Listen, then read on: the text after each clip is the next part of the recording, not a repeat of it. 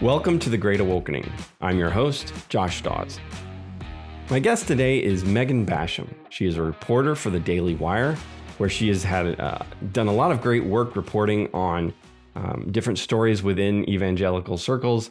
Uh, she's done some reporting on the Southern Baptist Convention and had a great piece earlier this year on um, the let's say questionable relationship between Francis Collins and um, evangelical leaders and, and how he used the, those relationships to push uh, COVID uh, messaging uh, into churches, into um, evangelical circles. So she's done just phenomenal work. Um, but recently, she has been uh, doing some investigation into uh, different organizations that are trying to push um, LGBT uh, affirming theology into evangelical churches. And so, um, kind of as a part two to the last episode with Rosaria Butterfield, um, I wanted to have her on um, to kind of talk about the organizations. You know, Rosaria talk, talked about the five lies that the the church is believing, and that and why those are lies and and harmful. And so, I wanted to have Megan on to kind of do the flip side of that and talk about the organizations that are pushing these lies in to the church. So if you haven't listened to the, that, that first episode, uh, you don't, I don't think you need to, to, to appreciate this episode, but you definitely do want to go back and listen to the, my episode with Rosaria. Um, and then, um, you know, this one I think is, uh, pairs really well with that. So it's a great conversation. I think you're going to find it helpful. So let's jump right into my conversation with Megan. Hey, Megan, thanks for joining me. Thanks for having me. It's great to be here and finally see your face, sort of in person. yeah, no, this is great. I've been looking forward to uh, having you on the podcast for a while, and I, I, think we got the the right topic to to bring you on to talk about. Yeah, this is a, um, a receipt filled topic. So yes. um, well, you know, I, I, so just to set up um, the last episode, I had uh, Rosaria Butterfield on to talk about um, her new book, The Five Lies of Our Anti Christian Age. And she kind of walked through the, the lies and talked about why they're false and kind of where they're showing up in the church. And we, uh, we talked about the unconditional conference that was recently held at Andy Stanley's church and um, just the problems with that conference. And so I wanted to have you on because I know you've been doing some research into like the org, uh, you know, organizations um, kind of pushing a lot of these lies. And so I thought this would be kind of a good kind of two part episode to kind of really unpack what's happening. Um, because I, I, don't think a lot of people are aware of how hard a lot of these lies are being pushed within mm-hmm. the church. Um, you know, but before we jump into that, um, yeah, I thought, you know, as I had scheduled you and then Derek Webb um, of Caedmon's Call and Deconstructing fame uh, tweeted some things out and I thought, oh, that's a great intro to what we're going to talk about. Can you can you tell us who Derek Webb is and what he's been up to? Yeah, so Derek Webb um, is and was for a while, but now he's back again, apparently as the lead singer of Caedmon's Call. Um, and you know, it's funny because this was a little bit after my time. I, I, I didn't I didn't become a Christian when Caedmon's Call was really big. I, so I didn't really track them when they were, you know, huge in the CCM world. Uh, I was just kind of peripherally of, uh, you know, aware of them. I think my husband was a fan. Um, but I learned that a lot of people like their music. Um, and, you know, those lyrics meant a lot to them. And I actually had sort of a similar experience with Jennifer Knapp that when I became a Christian, mm. I just loved her music and it was really impactful for me. And, you know, so it's devastating to see these people who, as you became a believer and you really connected with those lyrics and their music, that they totally walk away and you see now, okay, the, if they were, you know, my personal belief is they were always apostate, but they were mm. not believers ever. And so now that is coming out. And um, so he decided to dress up in a, you know, woman's frock to go to the Dove Awards, um, which is, of course, the big CCM uh, version of the Grammys, and um, did kind of this self glorifying post on his social media account saying, Here's why I'm doing it. I'm standing with them because you're not really an ally if you're not where the rocks get thrown or something. I can't remember. It was some sort of drivel. And uh, basically saying, so this is why I'm wearing a dress and taking a drag queen named Flamy Grant with me to the Dove Awards.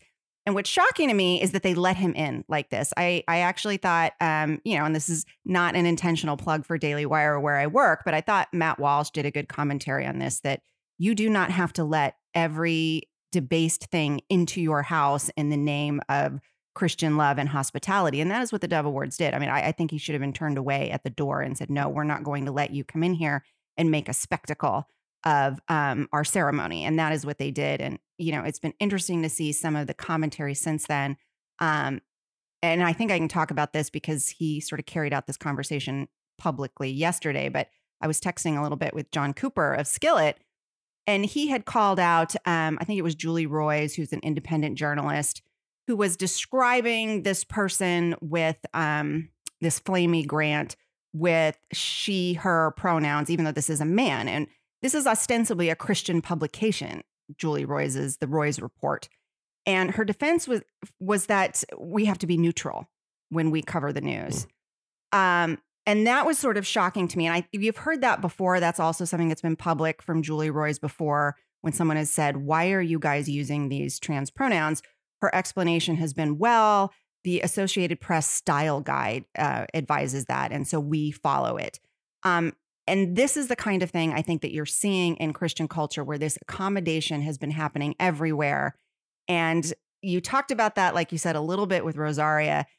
And part of what I've been working on is to say this is not an accident. There's a lot of people who are sort of going along with the flow, but there is also a huge machine behind the scenes that is creating opportunities for this kind of accommodation. Yeah. Yeah. I think that's what uh, was so I don't know, it, not shocking because I think award shows have, you know, since the '70s, secular award shows have been like political, right? Um, you know, platforms, and you know, Marlon Brando, you know, having a you know Native American woman accept his Oscar for I think Godfather. But it's not something we've seen a ton of at the Dove Awards in the past, and um, I, I, think it's it's just more evidence of um, what Aaron Renn talks about, in that that we've shifted into negative world, whereas used to be that secular world was content to kind of leave the Dove Awards alone, let it, you know, they can do their thing. We've got our thing.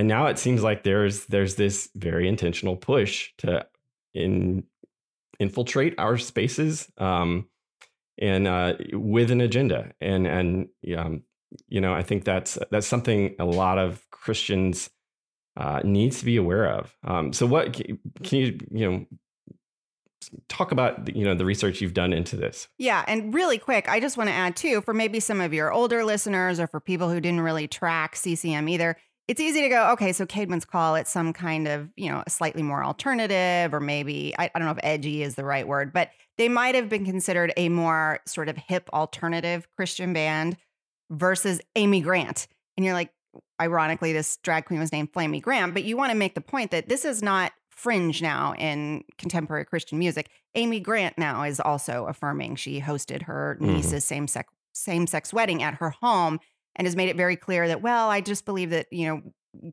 Jesus commands us to love and so I'm loving. And so I mean mm-hmm. that's how mainstream it is now.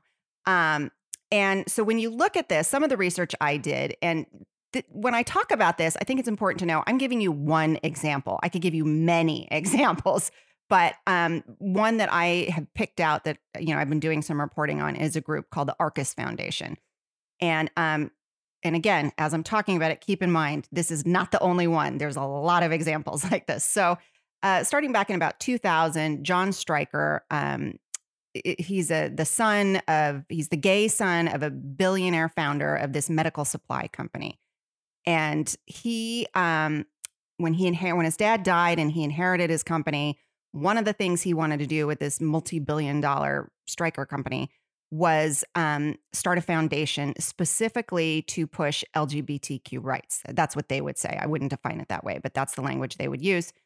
Um, and what was interesting is that, you know, this guy is not a Christian. He had no interest in the Christian world. So this was about 2000. Well, in 2013, a lot of the things he'd been funding kept running into failure. We saw things like Proposition 8 in California, where even California, as liberal as it is, when it was on the ballot, it was rejected. Um, and so, as I was tracking it, you saw some reporting from that time when it was maybe a little less, uh, or a little, yeah, a little less covert, I would say.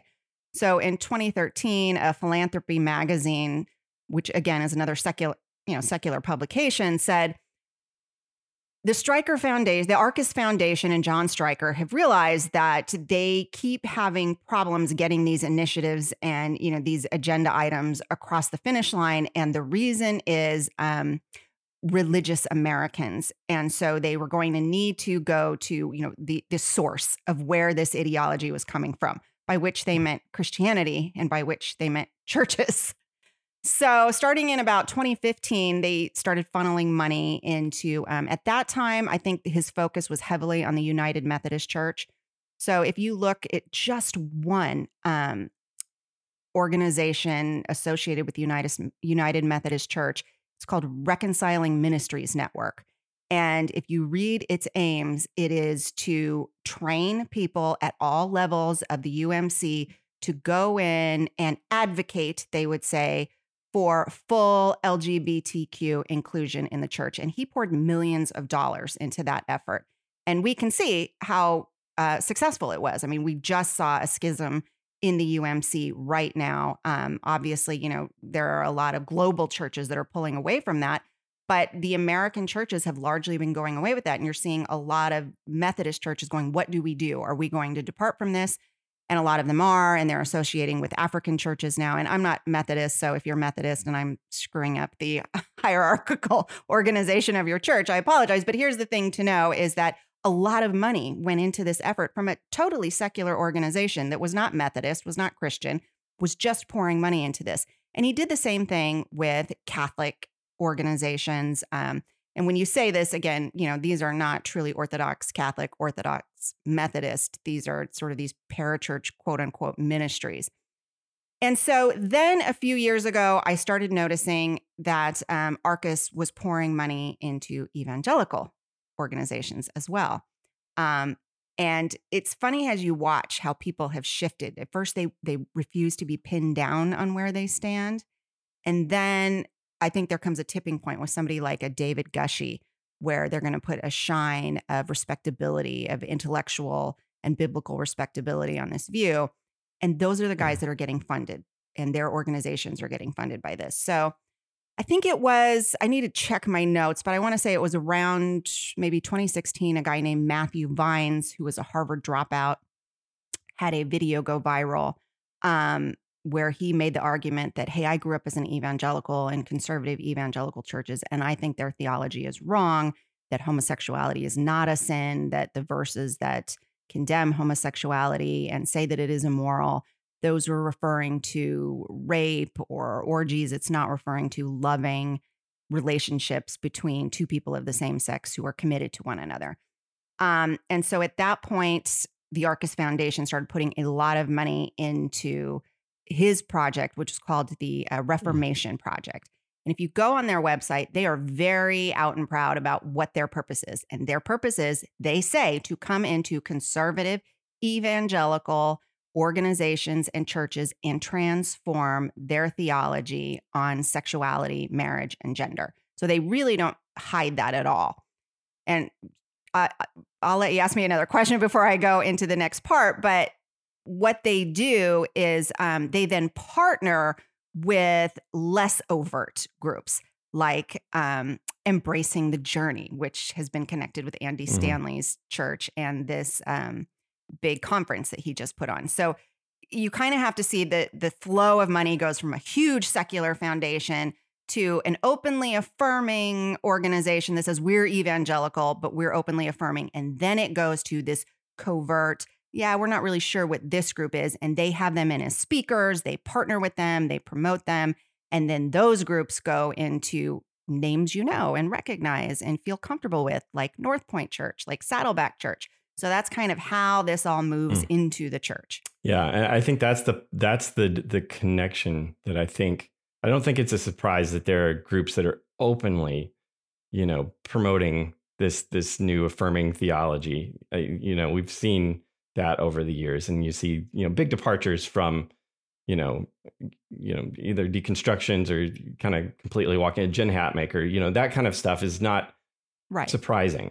I think what is hard for people to swallow hard for people to understand is that those those covert organizations that this is not um, that aren't wearing that that agenda on their sleeve, but have those connections. Right. Can you yeah unpack that? Well, yeah, and that's what's been interesting to me is to go. Sometimes when you talk about this stuff, people who you know are just average people in the pews, they know Rick Warren. They like Saddleback. They trust these organizations. They certainly trust. I mean, Andy Stanley. It's the son of Charles Stanley. So I think it got to such a tipping point that suddenly, by the time people wake up and recognize it, it has gone so far down the road that it's astonishing to them to find out who some of these people are that are involved with these churches and these ministries. Um, so, you know, to give you an example of this embracing the journey, they were established with the help, the, both the financial and consulting help of North Point. This couple goes to North Point, and they had, um, they apparently in 2001, their son came out as gay, and they talk about in their book their journey to accepting him and they're very dicey on um, in this particular book. Like they will say we don't take a position on affirming or not affirming. We're just you know we're just trying to help parents of these kinds of kids um, see how to embrace them and love them and show them the love of christ. And on the surface that sounds good and so you don't see how insidious it is and part of what's so insidious about it is you're taking people in a terrible amount of pain and a moment where they are really vulnerable and you're promising them that, hey, there is a way to maintain this relationship with a child who may very well be telling you, I am not going to, you know, be your son or your daughter. I'm going to disown you if you don't affirm this part of my life and this desire that I have to sin. So they're doing that under the auspices of we're just teaching you to show love. But then if you go and look at the other organizations that they're connected to, those organizations are openly affirming to the point that, like the Reformation uh, project has a confidential, only in person, I'm assuming so that, you know, video files can't get out, audio files can't get out, of a parents in process program. And so, one, it trains people like this this embracing the journey couple um, that go to North Point and are affiliated with North, North Point, um, how to bring parents along and how to show the love, but they are associated with an explicitly, openly affirming ministry saying our purpose is to get churches to change their theology. And then on top of that, this was the one that I think really shook me when I found this program called Pastors in Process. It is another confidential program that says if you are a pastor of a non affirming church, meaning a biblically sound Orthodox church, um, and you want to move the conversation forward on getting your congregation to be LGBTQ affirming, this program is for you. We'll, we'll show you the steps to take. And so they do this all confidentially. So when you ask about these things, um, your Andy Stanleys or your Rick Warrens won't answer mm-hmm. these questions. Um, and just to dive a little bit into what happened with Saddleback, you know, they also had some of these Reformation Project partners working one as a pastor at Saddleback, two ministry leaders were starting these embracing the journey. Um, I, there's, there's two. I'm not sure what the difference is, but I think they said three small groups, one Bible study. So I don't know what the difference is as far as what was a small group and what was a Bible study. But they had at least multiple groups going on there. And when it came out, Saddleback just took it all down. And so there's been no explanation of, well, gosh, how did these people get into your church? Is this pastor still on staff? Are you still allowing these two openly affirming ministry leaders to conduct Bible studies? What's happening there? So there's the secrecy about it. Um, so I don't know if that answers your question, but basically, they come in by preying on people in very vulnerable moments. Um, and I think you could also say that they do that with young people too, with youth, maybe in their 20s and their teens. They will say, We are not going to take a position on this because we want to love them. So we're not going to, you know, teach traditional biblical sexuality. We're just going to um, we're just going to teach them that we love them, that God loves them, and we're going to show them hospitality. And it's funny because their language and my language is sounding vague because when you read it, it is extremely vague. Mm-hmm. Like, what do they believe? So, this plausible deniability is always there. And they will say things like, basically, Jesus' highest command is to love. So, we're just really focusing on that. Yeah. Well, and that and that kind of gets back to how I think a lot of this came to light. Um, I think it was Ryan Visconti. I'm, yes. Apologies if I'm not saying uh, your name right, Ryan. But he, I think it was um, earlier this year, um, released a, a, a, thread about what uh, what had been going on with with Andy Stanley and um, included some clips from uh, I think last year's Drive conference where Andy talks about how um, how to nudge your church in a direction. You don't want to just blow it up, you know, by making a big announcement. And he, he wasn't even talking about you know this particular issue. He was just talking in general about how you move your church in a direction that it may not be ready to move. And then so Ryan was kind of connecting the dots and you know revealed some personal conversations, um, you know, things with Andy that were very concerning. And it just it just looks like that's that's obviously the playbook that is being run there. That that there right. there these baby steps to getting um, you know moving the church in that direction. And, and one of the things that um, was really troubling to me was um, in reading Debbie Causey's book um, which uh, she's the head of the care ministries at North Point, um, who also had a son uh, come out as gay. In that, she talks, and again, in real cagey language that doesn't, you know, isn't very uh, specific. It's so hard talk, to pin down. I know. It's so hard to pin down. but in that, she she actually says that she prays for uh, church leaders to have children uh, to come out because that is the thing that most moves the needle towards uh, you know acceptance and and that was just like heartbreaking you know you're not you're you're just to think that you know these the, this is the head of care ministry so when you have those struggles in your family if you have a child who is dealing with you know gender dysphoria or anything this is who you're bringing them to and just the the the advice that they're getting to affirm you know, to use the pronouns. And it's just, it's so, because it's care, it's all done so secretly and so um, behind closed doors. Um, because if we revealed, you know, our position to the wider church, then obviously there's going to be some pushback.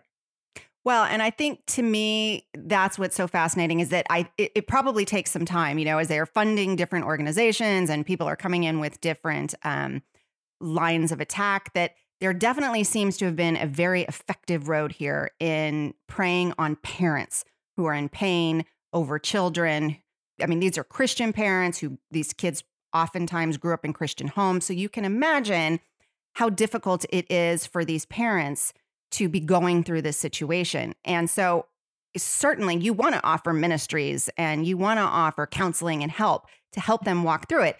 But these are the people who are the wolves who have figured out, like, oh, these are some lame sheep. These are sheep who are struggling. They are in pain. They are easy to pick off. Mm-hmm. And so to me, that is what we're seeing happening here. And you know, when you go and look at all these personalities, um, the the Habels, who were the couple at at um, Saddleback, I mean, they're very open, saying that we're looking for conservative parents to change their mind. And I think the thinking is that if you get to these conservative parents and they put the pressure on the pastors or other people in their churches, then that is what, like you said, baby steps shifts the church in that direction. So there has been a very deliberate effort to target that group specifically. Um, and that just breaks my heart because one, I, I can't imagine the pain of being in that situation. I know parents who have been. And you look at, you know, passages of scripture where you go, I never really understood what Jesus meant when he said, You may have to leave father, mother, child to follow me, how painful that would be. And mm-hmm. I think and we may be a generation, the first time in many years where we see this in a very visceral way that um, in the West, in the United States, that I may have to be willing to be disowned by my child to continue to follow. And so these are the people who are saying, oh, no, no, you don't have to do that. You can still love your child. You can affirm their sin, or even just say, let's agree to disagree, because I think that's another tactic that you will see both the Embracing the Journey group use. You will see Reformation Project doesn't do that. Reformation Reformation Project will straight up say you have to be affirming to be a biblical church. Mm-hmm. Which, by the way, do you think they're going to partner with an Embracing the Journey if they're not on board with their aims? They're not. They're only going to choose to partner with people who are helping further their aims.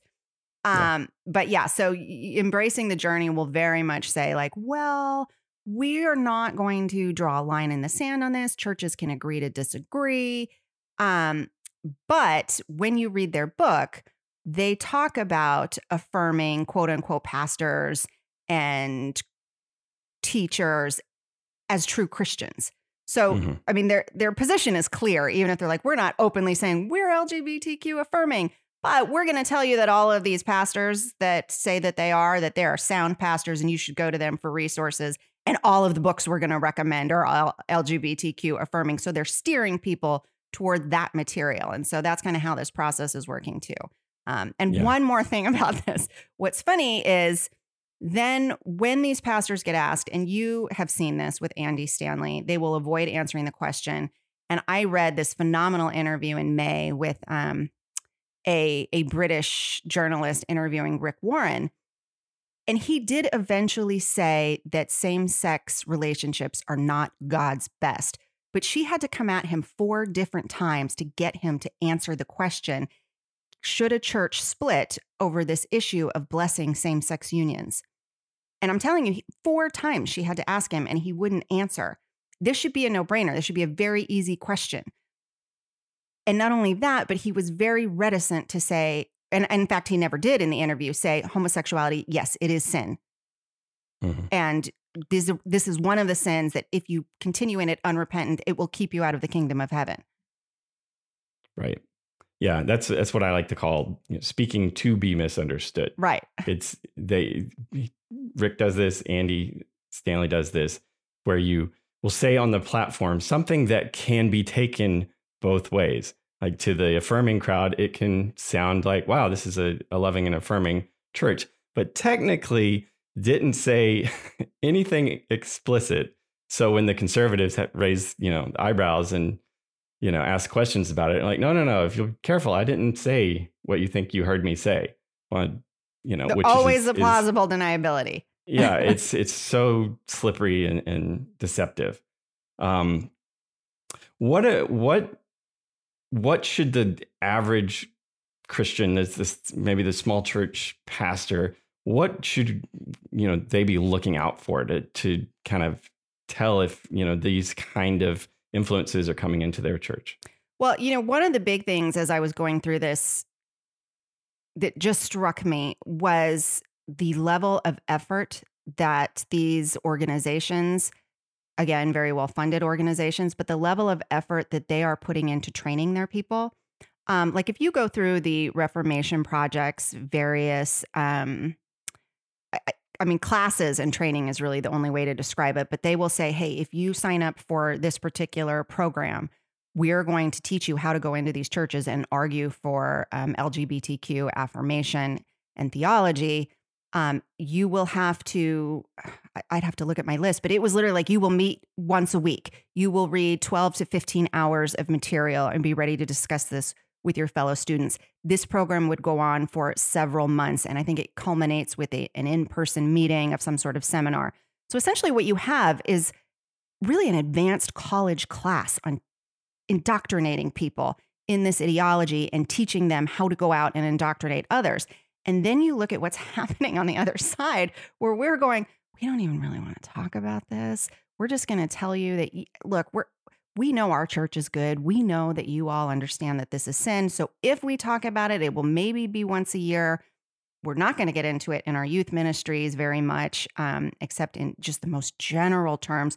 So not just kids, not just teens and young people, but you have adults who are in no way prepared to deal with the just avalanche of theological distortion and jargon that comes at them. So when it does come at them, I think people are left very flat-footed because frankly, and even though, you know, you've seen some of these pastors walk back, there was an initial, we don't need to shout about this. Let's not shout about it. We'll just whisper. Let's not make a huge issue out of it because we want to be welcoming. We want to, you know, be able to love on these people. We don't want them to feel that they're not welcomed here. So they're not talking about it. In the meantime, you've got an army of people going through college level courses to come into your churches and advocate for it. So, you know, that's a big thing that I would tell pastors that I'm like, look, you may have wanted to avoid this subject. you cannot avoid it any longer. Um, it is coming to your church, no matter how conservative or close knit or solid you think it is. They're coming to your church, and um, and I would say watch for, in particular, these ministries that are being put in place to minister to um, parents of these kids, because that is where I've just seen a lot of push. Uh, Mm-hmm. Yeah. And, and, again, I think in, in, youth ministries as well, I've also seen a lot of people say, we were shocked to find out that um, some of these youth leaders that we didn't vet very well because they don't want to ask specific, potentially offensive questions. They don't want to seem like they're uh, culture warriors. So they don't ask. And then they're a little shocked to find out that the kids that, you know, when they get together on Wednesday night, the youth leaders who are 20 something college kids themselves are inculcating these kids in this and nobody's challenging it and they didn't even know what was going on. So by the time the parents hear about it, you know, these kids are well down the road of arguing with their parents, going, no, no, no, you guys just don't really understand the theology. You don't understand that um, the Greek was misinterpreted there or that that's not what Paul was talking about. So again, the parents are caught totally flat footed by the time that this hits them. Yeah. And that, that's what, um, you know, part of uh, the stuff that came out about Andy earlier this year was a clip where he was talking about how his his gay LGBT volunteers were the best volunteers. They, you know, were the ones you could count on. They're going to show up. They're going to be excited to be there. And in my exchanges with Andy, that's that's I, I told him like Andy, they are there. It, it's very intentional for them to be there and to be seen. That's what infiltrators so like, do. uh, right. it's it's it, eh, eh, you know I, I'm sure there's some people who are deceived and you know i don't you know want to throw everyone right. into the you know espionage bucket but there are people that are very intentional about being seen being out in front because that normalizes right. it and as long as you have a church where you're you've decided we're just going to uh, agree to disagree this is something that faithful christians can disagree over you're gonna you're setting up um, you're priming the pump for people to move in that direction because it's easier. Right. It's just easier to believe that. And so if your kid comes out or you're struggling and you're trying to be celibate and and fight this this indwelling sin pattern, you know, and there's this other group in your in your church that is fully embracing it. Well, after a while that just wears you down and you're like, "You know what? That's an easier life. I want that." Right. Or and, not and talking about it. Yeah. Yeah. And so it's it's so it's so um I don't know, insidious. Yes, but and I do think, you know, you want to be careful to go, look, yes, these things are going on behind the scenes, but once these dominoes start falling, it's not like you're like out on the street like Tammany Hall handing out paychecks to people as they go into church. Hey, push this as mm-hmm. you walk in. That doesn't necessarily you already have the cultural movement going that way and yes, you have these organizations also doing that. So I think you have a lot of fronts happening at once. You have people who are just drifting with the culture. You have people who may or may not have known that they've come across people who, yeah, were deliberately trained to do this. And so there's a mm-hmm. lot of things happening at once. And, you know, part of what bothered me, um, you brought up the Ryan Visconti explosive thread. And I admire him so much for doing that because nobody else was willing to talk about it. It had been whispered about with North Point and Stanley. Um, he kind of came out and said, Look, I had this conversation. I was there with multiple other people and a couple of other pastors fulfilling, I would say, you know, the Matthew mandated we need two or three witnesses. It wasn't just Ryan Visconti who said, Andy Stanley said these things that very clearly opened the door to being gay affirming including saying that um, hey if if his theology is going to hurt people then maybe his theology is wrong saying that he didn't know if he might not in the future be willing to officiate a same-sex wedding like if it was a family member or something um, and so two other pastors came forward and said yeah he did say that we were there too um, mm-hmm. and you know i don't want to throw anyone under the bus but when I when I started working on a story for it, uh, Ryan was, you know, he had obviously made his statements very publicly. The two guys who backed him did as well. But when I went to them and said, "Can I talk to you a little bit about what you saw at this meeting, what you heard?" Because sometimes, you know, people remember different things and you want to get the most complete picture that you can. And both of them told me, "Oh gosh, we're not really comfortable getting involved with this." Now, we're talking mm-hmm. about Andy Stanley who isn't just a mega church pastor. He puts out books teaching other pastors. He does, you know, national conference tours that are specifically designed for training pastors. Yeah. So it was pretty relevant for people to know about this. And both of them said, Yeah, we just really, you know, we don't feel great. We don't want to get into a controversy. And one of them said to me, I just don't want to get into a political issue. Mm. And that hit me because I went, How is this a political issue? I mean, I understand that, you know, there's policy being made on this, but this is a vital issue for the church. And, you know, not just in the sense of, are we all going to be biblically faithful on this? But we have passages in the church, in the Bible, in, in Jude, in Second Peter, that this is one of the markers of false teachers that we are told to look out for. And both of those key passages about what will tell you if you're dealing with a false teacher false teachers who apologize for sexual immorality and who make compromises and accommodations for sexual immorality in the vein of Sodom and Gomorrah, specifically mentioned in both of those passages, that's a marker of a false teacher. So I'm like, we're told to contend with that specifically. So I that was disappointing to me that that this was thrown into a political bucket, and I think that that would be another thing that pastors um, ministry leaders, um, you know, whether it's in the women's ministry, children's, whatever it is, be aware that this is being tagged as simply political. This is not a political issue. This is a church issue.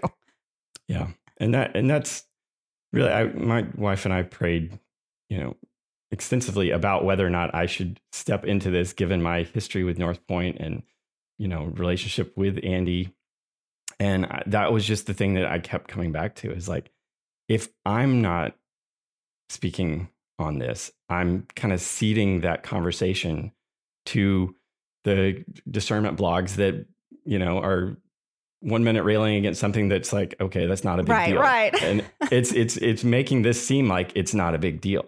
And it is a huge deal.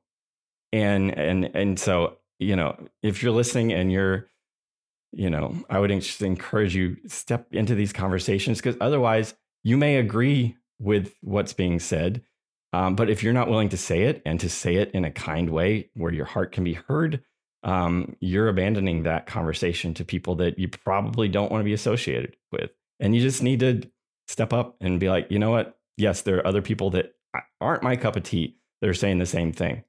But listen to my heart. You know, I'm right. you you know me as a reasonable person.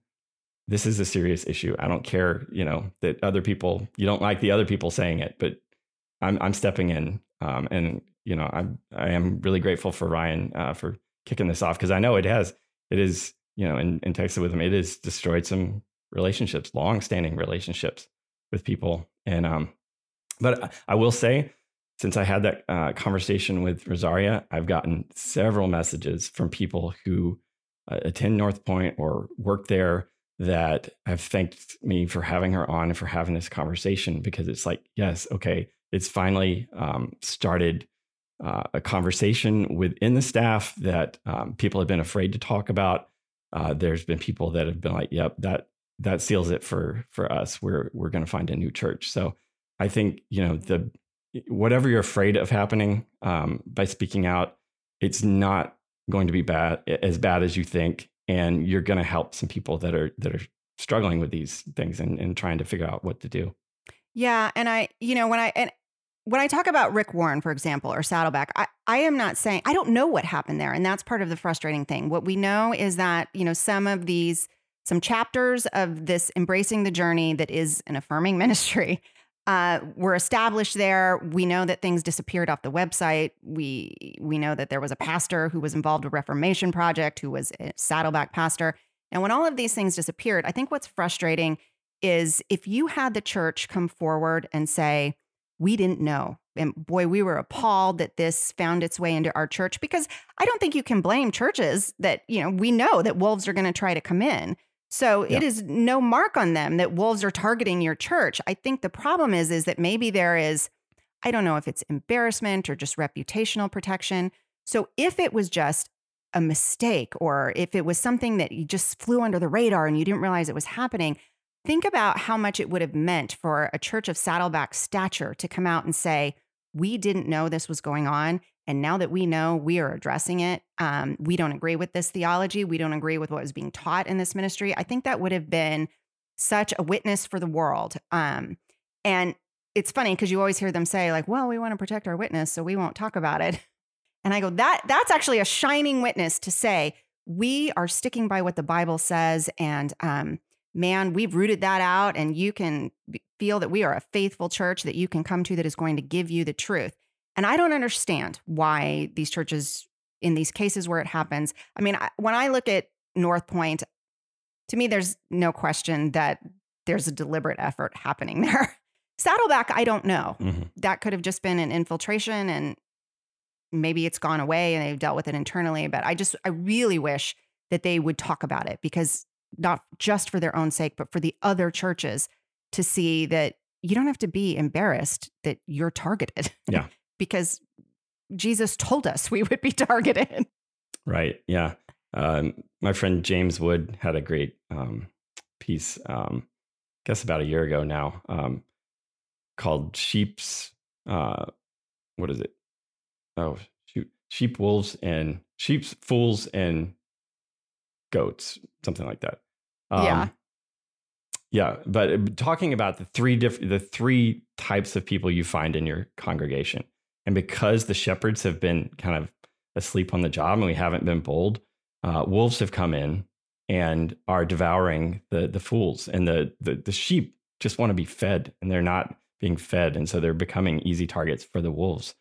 And um you know james talks about in that like we've got to our, our our pastors have to start stepping up and and making those clear distinctions. This is what this church teaches. And discipling people this is how uh, you know, you should think through this. This is, you know, if this, you know, when this intersects with your life, with a loved one, mm-hmm. uh, someone you know, um, this is how you should think about it, and um, and that's going to, you know, build up a, a kind of a, a, bulwark against these uh, infiltrating forces. Um, yeah, I don't know any I mean, you know, we didn't even really get into revoice, and I think mm-hmm. Rosaria covered some of that. But I would say that a lot of this is also reflected in, you know, what I've covered here is, is some somewhat Southern Baptist, non-denominational. But if you look at the PCA, they have been dealing with it in a different front. Um, you had these revoice voices that came forward and said, you know, we seek to be um, faithful with our sexuality, but we want to identify as gay Christians. And again, when you dug down into the specificity of what that meant, some of these books that were being recommended by very large pastors, um, well known theologians, D.A. Carson, the Gospel Coalition, were recommending things from like Gregory Johnson.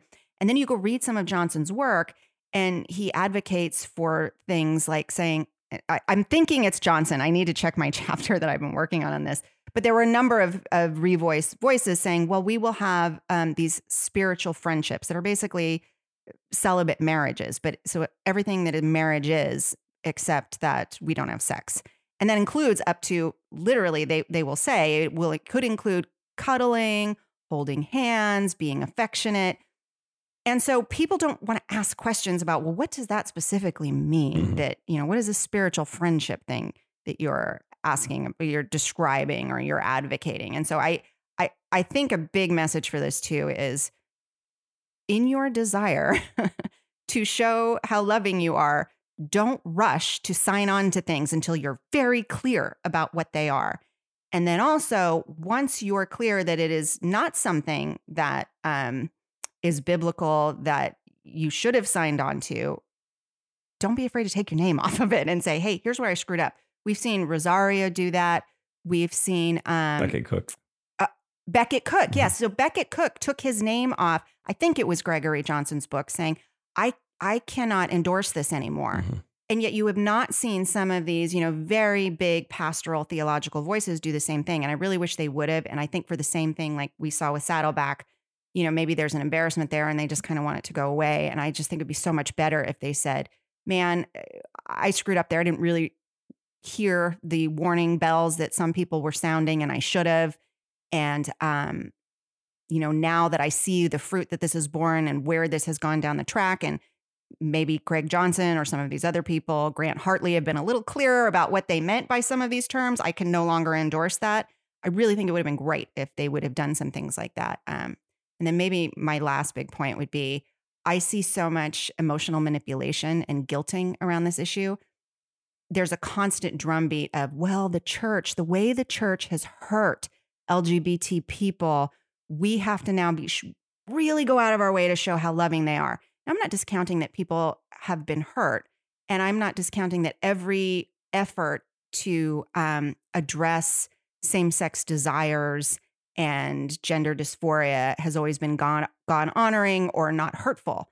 But I also think that this is used as a cudgel to try to find a way to allow this stuff into the church. And I think you saw that with Revoice. You saw, well, you hurt us and so now, to make up for the pain that you caused us, you have to start allowing these unbiblical ideas into your church because that will show that you care for us and don't want to harm us anymore. Yeah. So, um, I, you know, again and again, I, I just see people sort of falling for that emotional manipulation, and that, that's where the wisest serpents, innocent as doves. I'm like, don't forget the wisest serpents part. When when you're being gaslit, acknowledge it or say, you know, yeah, I feel terrible that you were hurt in these past ways that doesn't mean I'm going to allow you to, you know, bring in these ideas that contradict what God has said. Yeah.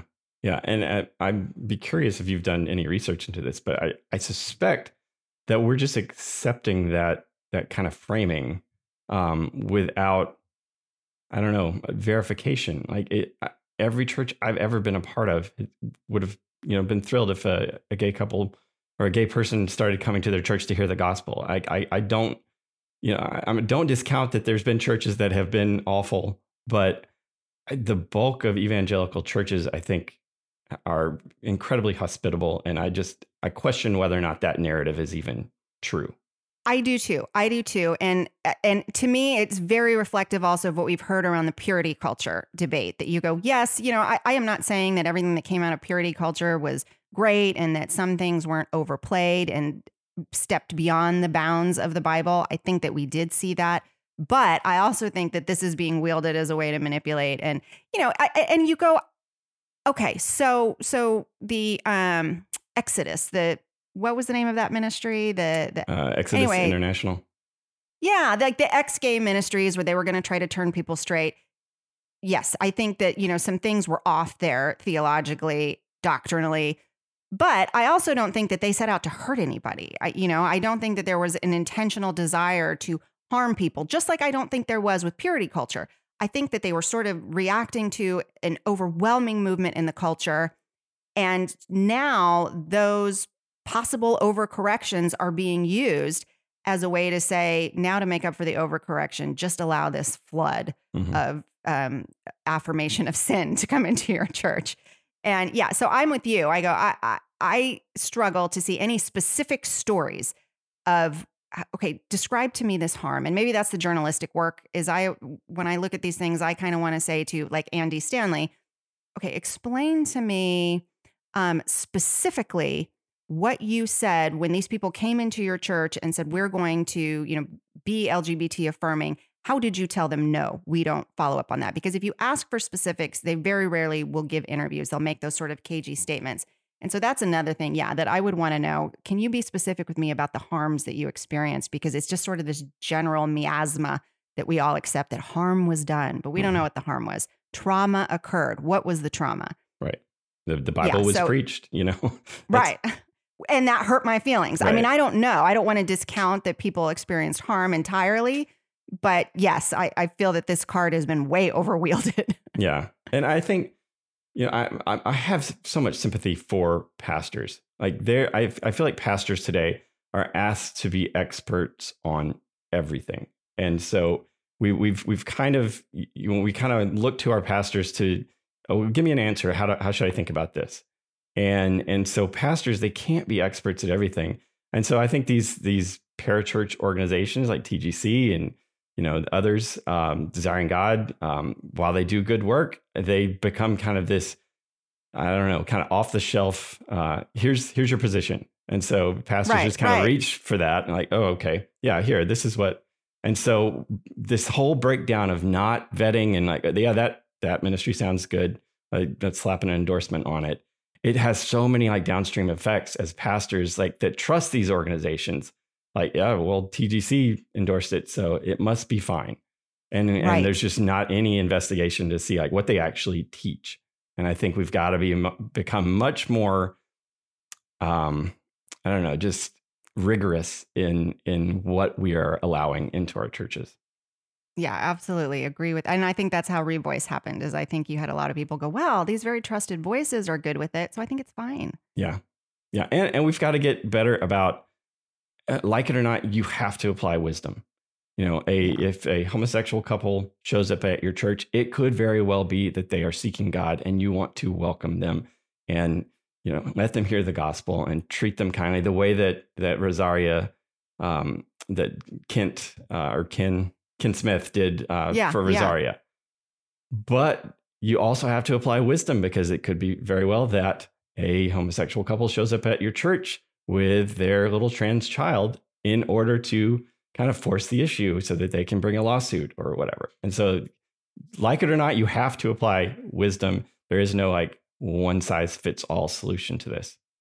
Well, and it's funny because you look at the uh, Christ model in the Bible and you go, sometimes he said things right off the bat to sort of challenge you. Are you seeking? So this this this approach of going, let's not say what we really believe about this in case they are seeking, so they don't turn away. I I don't see that scripturally. Mm-mm. I go, I actually see Jesus all over the place doing the opposite. Oh, you want to follow me? Well, here's what I'm going to require. You still in? And a lot of times you saw people walk away, but the people who were truly truly searching continued to follow and search. So, um, you know, uh, when I look at that model again and again, I go, I don't see where you guys are getting this. That the way to witness is to hide what we believe. Right. Yep. Someone should write a book about that. Someone should. um, well, uh, this has been, I think, uh, really helpful. Um, it's a lot that we could get discouraged about just because these are dark times and a lot, a lot happening. But what's something that gets giving you hope right now? Well, I mean, probably the biggest thing is that, you know, you and I are having this conversation. I see people who are, you know, much um, more profound and knowledgeable and smarter than I am talking about it now. I mean, Denny Burk is doing really great work. I mean, Al Mohler, you want to talk about people who go, there's a credible voice. I think when Al Mohler started talking about the Andy Stanley situation, um, I feel very encouraged by how many people are starting to really sound the alarm bells now and say, no, we are not going to allow this to happen. Um, and again, on the PCA side, I think you've seen a lot of Presbyterians. I think they finally, I'm not Presbyterian, so again, don't come after me if I'm screwing up the order of things, but they they eventually got what are they called? They're not laws, they're I don't know. Resolutions. Resolutions. they got these resolutions passed in their denomination to say we're not going to allow same-sex identifying pastors or you know whatever um, these ordinances were in their denomination and so people are starting to address it now so i think that's really good and then maybe the most encouraging thing for me as i've been researching and writing on this topic was ironically to look back in history and go this has happened before it may not have been on this specific topic but you know whether it was Machen or whether it was um, frankly Marxist infiltration in the you know 30s and 40s into mainline churches. These things happened, and the church always survives it and thrives beyond it. So, you know, you may leave those denominations, but this is not going to decimate the church. The gates of hell aren't going to stand against it. And that's what always encourages me is to look back in history and go, well, those are now dead, dwindling churches. The real Christians went somewhere else. And if that's what happens, then I have no fear that, you know, this is going to destroy the church. It won't. Um, and so I just encourage people, man, look back at the history, look back at even I, the 40s and 30s, 40s, and 50s, watching what the communists attempted to do with mainline churches and um, how, yeah, it, it destroyed it destroyed those denominations, but new great denominations came out of them. Yep, absolutely. That's awesome. Um, well, where uh, where can people find your work? Daily Wire, of course. Um, I'm on Morning Wire several times a week. I um, you can always find me on Twitter. I'm on Twitter way too much at Meg Basham.